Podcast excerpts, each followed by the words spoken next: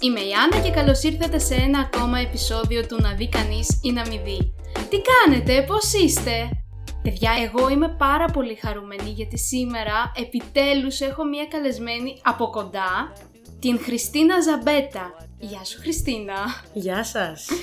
Η Χριστίνα, παιδιά, ε, έχει τελειώσει γυμναστική ακαδημία Επίσης, τι άλλο έχεις κάνει, Χριστίνα, πάνω σε αυτό το κομμάτι; Έχω τελειώσει το τμήμα φυσικής αγωγής και αθλητισμού το 2015 στην Αθήνα και ειδικεύτηκα στην προσαρμοσμένη κινητική αγωγή που είναι η ειδικότητα που ασχολείται με τα άτομα με αναπηρία και γενικότερα ειδικούς πληθυσμούς εντός εισαγωγικών.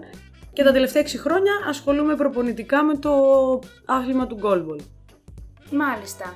Ε, επίσης έχεις κάποιο χόμπι που ασχολείσαι; Γενικά τον τελευταίο καιρό ασχολούμαι λίγο πιο εντατικά με το τρέξιμο έχοντας ως στόχο να καταφέρω τον ερχόμενο Νοέμβρη να λάβω μέρος στον κλασικό μαραθώνιο της Αθήνας.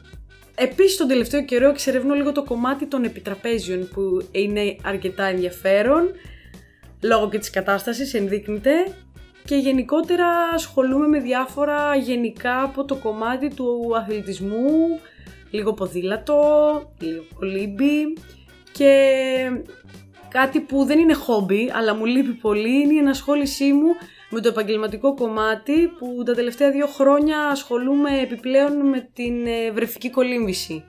Wow. Που είναι κάτι πολύ ιδιαίτερο και μου λείπει πολύ. Είναι όντως πάρα πολύ ενδιαφέρον γιατί είναι πολύ ωραία να μπαίνουν τα βρέφη σε πισίνα και να αρχίζουν να κολυμπάνε από τόσο μικρά. Το γνωρίζω δηλαδή και από την αδελφή μου που μπήκε βέβαια τριών χρονών στην κολύμβηση. Αλλά θα ήταν ακόμα πιο ενδιαφέρον αν έμπαινε από πιο μικρή. Ναι, ουσιαστικά ε, ασχολήθηκα με παιδάκια από τριών μηνών και πάνω. Βρεφική κολύμβηση καθαρά μέχρι τεσσάρων ετών. Όμορφα. Όντως είναι πάρα πολύ ενδιαφέρον.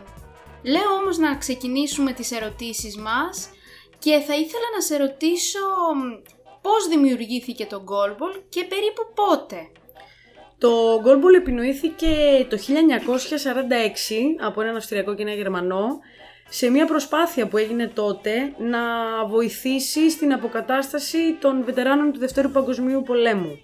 Στην Ελλάδα έκανε την εμφάνισή του περίπου το 2001 και γενικότερα διοικείται από την ε, Διεθνή Ομοσπονδία Αθλητισμού Τυφλών, International Blind Sports Federation και στην Ελλάδα ε, από την Εθνική Αθλητική Ομοσπονδία Ατόμων με Αναπηρία. Ήμουνα κι εγώ αθλήτρια, παιδιά, να σας πω, στον goalball, απλά πλέον απέχω αρκετά χρόνια θα έλεγα, σίγουρα έξι, αν θυμάμαι σωστά. Λίγα λιγότερα. Νομίζω. Πέντε, γιατί σίγουρα κι εγώ Ναι. ένα χρόνο σε, σε πρόλαβα και μάθω. Ακριβώς, ναι, ναι, ναι. Ε, είναι ένα αμυγός παραολυμπιακό άθλημα. Αυτό σημαίνει ότι σχεδιάστηκε και απευθύνεται αποκλειστικά σε άτομα με αναπηρία και συγκεκριμένα σε άτομα με προβλήματα όρασης και ολική τύφλωση. Και ανάλογα με την οπτική τους οξύτητα, οι αθλητές που ασχολούνται με τον goalball χωρίζονται σε τρεις μεγάλες ε, κατηγορίες. Άρα να ξεκαθαρίσουμε ότι ένας άνθρωπος ο οποίος έχει πλήρως την όρασή του δεν μπορεί να ασχοληθεί με αυτό το άθλημα. Επίσημα όχι. Μπορεί σαν χόμπι να συμμετέχει, αλλά επίσημα όχι. Δεν υπάρχουν διοργανώσεις που απευθύνονται σε άτομα που βλέπουν. Είναι ένα κατεξοχήν ε, παραολυμπιακό άθλημα για άτομα με προβλήματα όρασης. Μμμ. Εμένα Χριστίνα όταν ήμουν τότε αθλήτρια και σε όσους έλεγα ότι ασχολούμαι με το συγκεκριμένο άθλημα με ρωτούσαν πώς είναι και συνήθως μου δίνανε την παρομοίωση ότι μήπως είναι σαν το ποδόσφαιρο το οποίο παίζεται με τα χέρια. Θα ήθελα λοιπόν, αν γίνεται, όσο πιο καλά γίνεται φυσικά, να μας περιγράψεις πώς είναι ένα γήπεδο στημένο με τους αθλητές μέσα, κάποιους κανονισμούς και αν φοράνε κάποιον εξοπλισμό. Ωραία, το goalball παίζεται σε κλειστό αγωνιστικό χώρο διαστάσεων 18 επί 9 μέτρα. Είναι ένα κλασικό γήπεδο βόλεϊ, αυτές είναι οι διαστάσεις και του γηπέδου βόλεϊ. Η διαγράμμιση γενικότερα είναι ανάγλυφη. Αυτό σημαίνει ότι βάζουμε σκηνάκια στις γραμμές που ήδη υπάρχουν, αλλά εσείς δεν μπορείτε να τις δείτε. Και από πάνω τις γραμμούλες αυτές τις κολλάμε με ταινία έτσι ώστε οι αθλητές να μπορούν να κινούνται στο χώρο με την αίσθηση της αφής, να πιάνουν τα σημάδια τους και να μπορούν να κάνουν τις ενέργειές τους είτε αμυντικές είτε επιθετικές. Το γήπεδο χωρίζεται χοντρικά σε έξι ίσα κομμάτια των τριών μέτρων, τα οποία έχουν συγκεκριμένες ονομασίες ανάλογα με την περιοχή. Στο τέλος κάθε πλευράς, των 9 μέτρων δηλαδή, είναι στημένο ένα αρκετά μακρύ τέρμα, η αιστεία, η λεγόμενη, το οποίο έχει ύψος 1 μέτρο και 30 εκατοστά και μήκος όπως προείπαμε 9 μέτρα. Μπροστά από αυτό το τέρμα στείνονται οι τρεις παίκτες της μίας ομάδας και οι τρεις παίκτες από την απέναντι πλευρά της αντίπαλης ομάδας. Άρα στον αγωνιστικό χώρο κατά τη διάρκεια του αγώνα υπάρχουν 6 παίκτες. 3 από τη μία ομάδα και 3 από την άλλη. Οι παίκτες αυτοί έχουν ως στόχο, σουτάροντας με τα χέρια τους, στην απέναντι στην αντίπαλη αιστεία, να καταφέρουν να διαπεράσουν με την μπάλα την άμυνα, η μπάλα να καταλήξει στο τέρμα και έτσι να σημειώσουν γκολ. Ο εξοπλισμός που απαιτείται για να γίνουν όλα αυτά είναι πέρα από τις αιστείες που προαναφέραμε, η μπάλα, η οποία έχει βάρος ε, περίπου 1250 γραμμάρια και περιφέρει 76 εκατοστά, είναι κατασκευασμένη από, από καουτσούκ και υπάρχουν στην επιφάνειά της 8 τρύπες έτσι ώστε να μπορεί να βγαίνει προς τα έξω ο ήχος που αναπαράγουν τα κουδουνάκια που περιέχονται μέσα στο εσωτερικό της μπάλας. Οι παίκτες, ανεξάρτητα από την κατηγορία στην οποία ανήκουν, είναι υποχρεωμένοι να φοράνε το οπτικό σκίαστρο, τη λεγόμενη μάσκα. Είπαμε ότι η χρήση είναι υποχρεωτική ε, και με τον τρόπο αυτό, με το να φοράνε δηλαδή όλη τη μάσκα, εξασφαλίζεται η ισότιμη συμμετοχή όλων των αθλητών, ανεξάρτητα από την κατηγορία τους, διασφαλίζεται η ισότιμη συμμετοχή τους ε, στο, στον αγώνα. Και η μάσκα αυτή αποκλείει κάθε είσοδο φωτός, έτσι κατά τη διάρκεια που τη φορά ο, ο αθλητής. Όπως είπαμε, στόχος του παιχνιδιού είναι ποια ομάδα θα σκοράρει τα περισσότερα γκολ σουτάροντας με τα χέρια και διαπερνώντας την αντίπαλη άμυνα. Οι παίκτες που αμήνονται ε, ουσιαστικά φανταστείτε το σαν να ξαπλώνουν με όλο τους το σώμα στο, στο έδαφος, να τεντώνουν χέρια-πόδια με σκοπό να δημιουργούν ένα τείχος που θα σταματήσει την μπάλα προκειμένου να μην σημειωθεί γκολ σε γενικές γραμμές αυτά υπάρχουν κάποιοι ειδικοί κανονισμοί όσον αφορά το πώς σουτάρεται η μπάλα ε, ώστε να είναι δίκαιο και για τις δύο ομάδες. Δηλαδή ένα σουτ για να θεωρείται σωστό πρέπει να πληρεί κάποιες προϋποθέσεις, να πέφτει μεταξύ κάποιων ορίων ώστε να μπορεί η αντίπαλη άμυνα να ανταποκριθεί και να μην είναι άδικος εντός εισαγωγικών ο τρόπος του σουτ σε αυτές τις περιπτωσεις ε, και ανάλογα με το shoot που πραγματοποιείται υπάρχουν, αν είναι λάθος το shoot, υπάρχουν κάποιες ποινές, διαμορφώνονται κάποια penalty και κάπως έτσι ε, εξελίσσεται ένας αγώνας. Να σημειώσουμε ότι κατά τη διάρκεια ενός αγώνα απαραίτητη προϋπόθεση ε, για να μπορέσει ο αγώνας να φτάσει μέχρι το τέλος του είναι η απόλυτη ησυχία και από τους θεατές και από τους προπονητές και από τους παίκτες τους ίδιους και γενικότερα τους παρευρισκόμενους στο χώρο που διεξάγεται ένας αγώνας. Κάθε αγώνας έχει δύο περιόδους των 12 λεπτών, μεταξύ τους υπάρχει ένα διάλειμμα 3 λεπτών.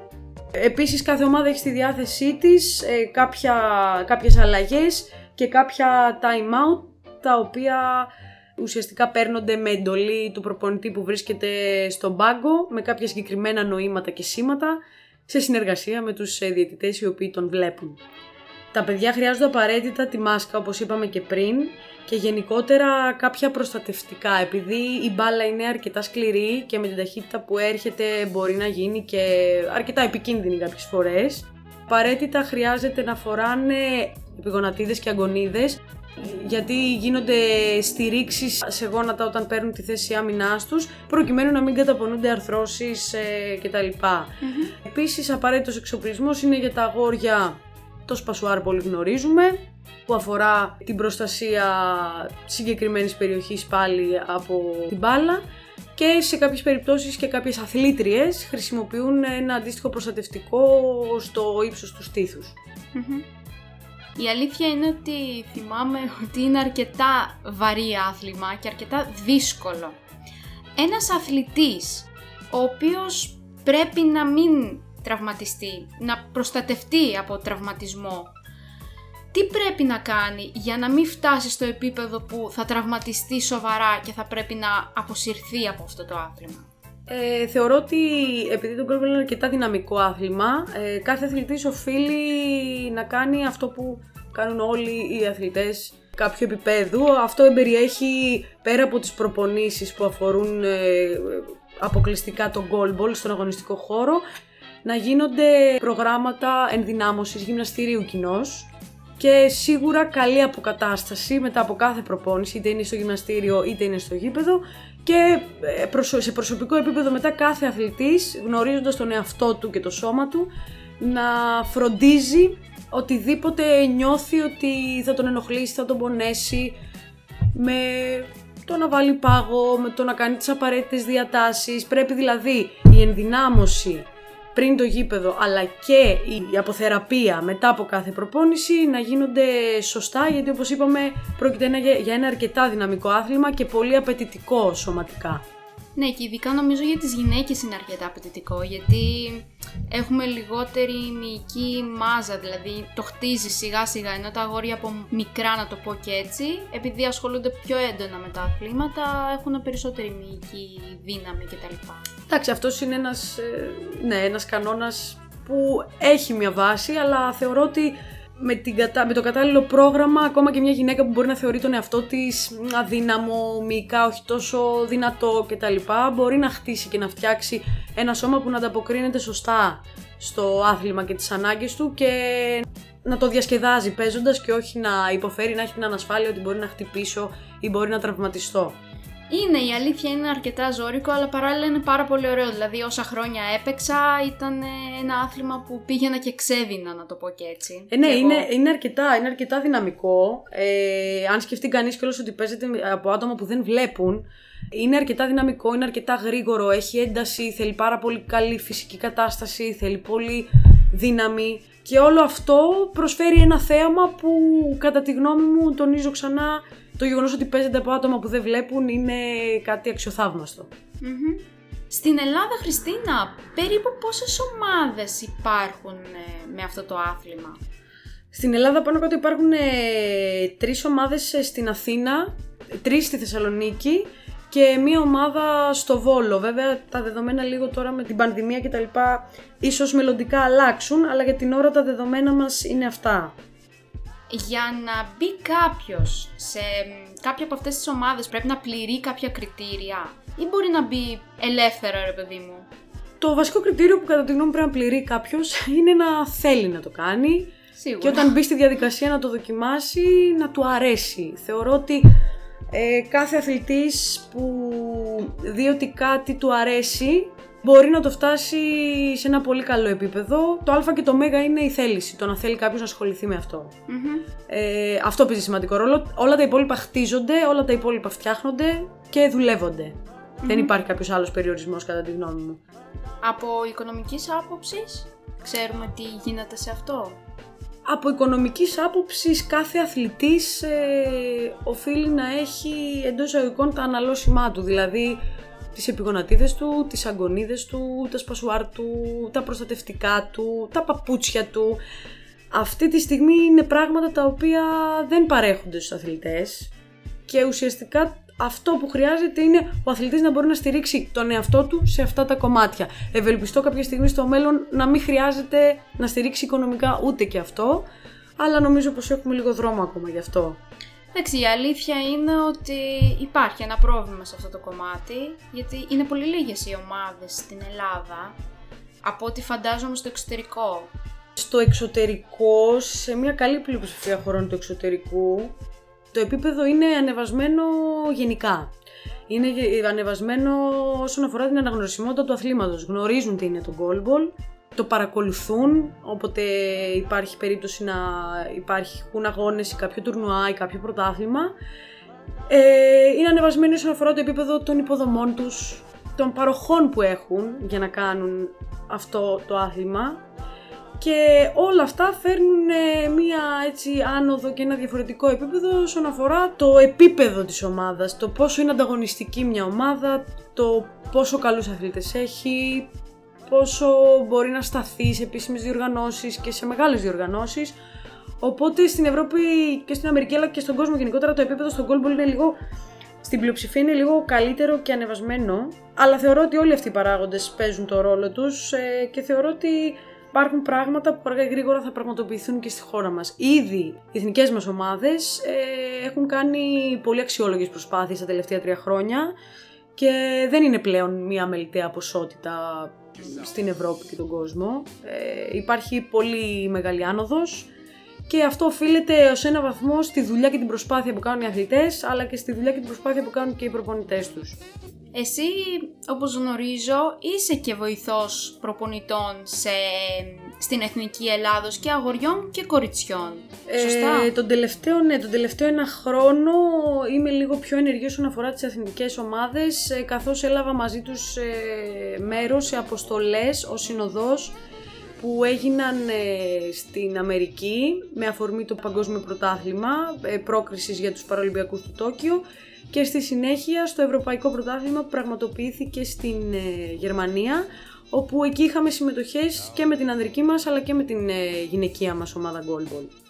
Όλο αυτό το διάστημα με την πανδημία που υπάρχει, τι γίνεται ε, στο κομμάτι το προπονητικό; Τα παιδιά συνεχίζουν να κάνουν προπονήσεις; Ε, όπως γίνεται γενικότερα σε όλα τα αθλητικά σωματεία αυτή τη στιγμή. Το κομμάτι αυτό έχει παγώσει δεν υπάρχει χρόνος σε γήπεδο, δεν υπάρχουν προπονήσεις και από εκεί και πέρα γενικά είναι στην ε, κρίση του εκάστοτε προπονητή, του εκάστοτε σωματείου, το πώς θα χειριστεί την κατάσταση.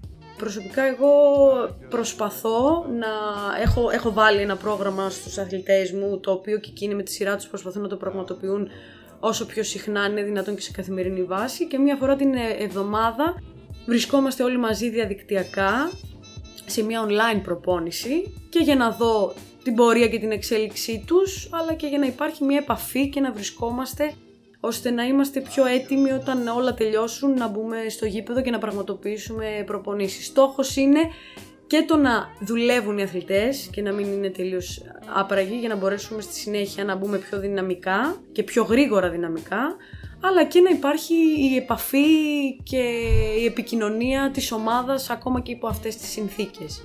Και νομίζω ότι είναι και πάρα πολύ δύσκολο, έτσι, να κάνεις προπόνηση Η αλήθεια διαδικτυακά. είναι ότι ο συνδυασμός διαδικτυακό είναι ότι οι αθλητές αυτοί έχουν την ιδιαιτερότητα του ότι έχουν πρόβλημα όρασης και χρειάζονται πλήρη καθοδήγηση από εμένα στις κινήσεις τους, στις διορθώσεις τους, στο τι κάνουμε, στο πώς το κάνουμε. Έχει μια δυσκολία, αλλά στο σημείο αυτό μπορώ να πω ότι επειδή είναι μια κατάσταση στην οποία δεν περίμενα ότι θα βίωνα ποτέ, προπονητικά, ε, έχει και το ενδιαφέρον της. Δηλαδή, αντιλήσεις και, ακόμα και από αυτό μπορείς να αντιλήσεις κάποια θετικά πράγματα και το εντυπωσιακό είναι ότι τα άτομα αυτά που μπαίνουν στη διαδικασία να κάνουν τις διαδικτυακές προπονήσεις, οι αθλητές, δείχνουν ε, λίγο ζήλο παραπάνω. Γιατί χρειάζεται να προσπαθήσουν παραπάνω. Δεν είμαι εκεί να τους διορθώσω το χέρι, το πόδι, την κίνηση, τη στάση. Οπότε βλέπω μια προσπάθεια ένα κλικ παραπάνω από ό,τι πριν και αυτό μου αρέσει πολύ και με ενθουσιάζει και είναι το καλό που έχει βγει νομίζω από όλη αυτή την κατάσταση. Όντως είναι πάρα πολύ ενδιαφέρον. Ε, η αλήθεια είναι ότι εγώ, ας πούμε, αυτό με το διαδικτυακό το βιώνω στο κομμάτι του θεάτρου. Και όλα αυτά που περιγράφεις, δηλαδή νομίζω ότι τα λέει ακόμα και ο δάσκαλός μας, ότι προσπαθούμε όλοι να βγάλουμε κάτι καλύτερο από ότι όταν είμαστε από κοντά. Είναι ένα κομμάτι, όπως και αυτό που αναφέρεις εσύ, αλλά και αυτό που λέω εγώ όσον αφορά τον αθλητισμό, ένα κομμάτι αλληλεπίδρασης. Οπότε Ναι. είναι αναγκαία η επικοινωνία, είναι αναγκαία η ανατροφοδότηση. Δεν είναι ότι εγώ απλά λέω και δεν παίρνω απάντηση. Αλληλεπιδρούμε. Θα δω κάτι, θα το διορθώσω, θα διορθωθεί, θα πω το μπράβο και όλο αυτό θα μας πάει ένα βήμα παρακάτω τη φορά, ακόμα και υπό αυτή την κατάσταση. Θα ήθελα να σου κάνω και μία τελευταία ερώτηση. Πώς φαντάζεσαι σε πέντε χρόνια τον εαυτό σου σε αυτό το άθλημα ως προπονήτρια και αν έχεις κάποιον στόχο που θα ήθελες να πετύχεις; Και στην ομάδα που βρίσκεσαι αλλά και στην εθνική. Γενικότερα, ε, ειδικά τα τελευταία, θα πω τρία από τα έξι χρόνια που ασχολούμαι, επειδή έχω μπει, μπει λίγο πιο ενεργά και στο κομμάτι των εθνικών και της δουλειάς που κάνουν και τα παιδιά σε αυτό το στάδιο. Στόχος μου και ελπίδα μου να το πω, αυτό που ελπίζω είναι ότι το άθλημα να μπορέσει να λάβει την αναγνωρισιμότητα που θεωρώ ότι του αρμόζει στη χώρα μας να το μάθει ο κόσμος, να δει ότι πρόκειται για ένα πάρα πολύ ωραίο άθλημα, να στηριχτεί γενικότερα περισσότερο σαν άθλημα και από εκεί και πέρα αυτό που εγώ θεωρώ ότι πρέπει να γίνει και θα ήθελα πολύ να γίνει, είμαι δεν είμαι μέσα σε αυτό μελλοντικά, θα ήθελα να κινήσω τα νήματα γι' αυτό, είναι να, να ανέβει το άθλημά μας γενικά και να αναδειχθεί και να δείξουμε τι μπορούμε και εντός και εκτός συνόρων. Αυτό και να μπορέσουν και οι υποδομές να στηρίξουν όλη αυτή την προσπάθεια μελλοντικά, να βγάζουμε καινούριους αθλητές, να ασχολούνται τα νέα παιδιά με προβλήματα όρασης από νωρίς, από μικρές ηλικίες. Είναι κάτι που γίνεται στο εξωτερικό και εδώ δεν το βλέπουμε τόσο. Να δίνεται η ευκαιρία σε ένα παιδί που ακόμα πάει σχολείο και είναι μικρό και πιθανότατα και φοβισμένο εντός εισαγωγικών, να δει ότι υπάρχει ένα άθλημα που απευθύνεται σε αυτό, να ασχοληθεί, να δουλέψει και να μπορέσει μελλοντικά να το κάνει και να του αρέσει. Να μπορεί μέσα από αυτό να, να παίρνει πράγματα. Και όλο αυτό θα δημιουργήσει κατά τη γνώμη μου ένα επίπεδο αρκετά πιο υψηλό στο μέλλον αν γίνει όλη αυτή η προσπάθεια και θα μας δώσει πράγματα γενικά σαν goalball στην Ελλάδα. Θέλω δηλαδή, προτεραιότητά μου νομίζω είναι ο κόσμος να μάθει τι είναι το goalball, να μάθει πώς παίζεται, να θέλει να έρχεται στο γήπεδο να το δει και να το στηρίζει. Ναι. Αυτό. Πάντως μακάρι σύντομα να βγούμε από όλη αυτή την κατάσταση και να μπορούμε να πάμε να δούμε σε ένα γήπεδο τον goalball. Εμένα προσωπικά μου έχει λείψει παρόλο που δεν είμαι αθλήτρια πια. Όταν μου δινόταν η ευκαιρία και γινόντουσαν ε, οι αγώνες, ε, προσπαθούσα να πηγαίνω, έστω έναν αγώνα να δω από τους ε, πολλούς που μπορεί να γινόντουσαν. Σε ευχαριστώ πάρα πολύ Χριστίνα που δέχτηκες να έρθεις καταρχήν στο σπίτι μου, να κάνουμε αυτή τη συνέντευξη παρέα και χαίρομαι κιόλας που το αναλύσαμε έτσι πως το αναλύσαμε. Ελπίζω να έχουν λυθεί όλες οι απορίες του κόσμου, γιατί πολλοί κόσμος δυστυχώς δεν ξέρει τι είναι το goalball και έχει αυτή την απορία. Και εννοείται ότι θα ανεβάσουμε κάτι και στα social media για να δείτε και τι είναι το goalball. Ε, εγώ ευχαριστώ πάρα πολύ για τη φιλοξενία και την ευκαιρία να μιλήσουμε για το goalball και να το κάνουμε ίσως λίγο πιο γνωστό σήμερα εδώ μαζί και μακάρι αυτό να λήξουν όλα σύντομα και να μπορέσει ο κόσμος να έχει την ευκαιρία να δει για τι μιλάμε τόση ώρα και τι χάνει τόσο καιρό. Ακριβώς, ακριβώς. Αυτά λοιπόν παιδιά για σήμερα. Θα τα πούμε την επόμενη εβδομάδα. Ό,τι απορίες έχετε ή οτιδήποτε άλλο παραπάνω θα θέλετε να ρωτήσετε, μπορείτε να στείλετε ε, ένα μήνυμα στο Instagram, στο Anna Balan κάτω παύλα κάτω παύλα και αν δεν το βρίσκετε έτσι να γράψετε να δει κανείς ή να μην δει και στην ομάδα μου στο Facebook στο να δει κανείς ή να μην δει. Γεια σας! Αυτό λοιπόν ήταν ένα ακόμα επεισόδιο του να δει κανείς ή να μην δει και σε αυτό το σημείο θα ήθελα να σε ενθαρρύνω αν είσαι από Spotify να με ακολουθήσεις ή αν με ακούς από Apple Podcast κάνε μου ένα review και άφησέ μου μια κριτική γιατί θα με βοηθούσε πάρα πολύ. Επίσης μπορείς να με ακολουθήσεις στα social media όπου μπορείς να βρεις τους συνδέσμους στην περιγραφή. Και μην ξεχνάτε, τα λέμε την επόμενη εβδομάδα και μέχρι τότε να περνάτε καλά και τα αυτιά σας ανοιχτά.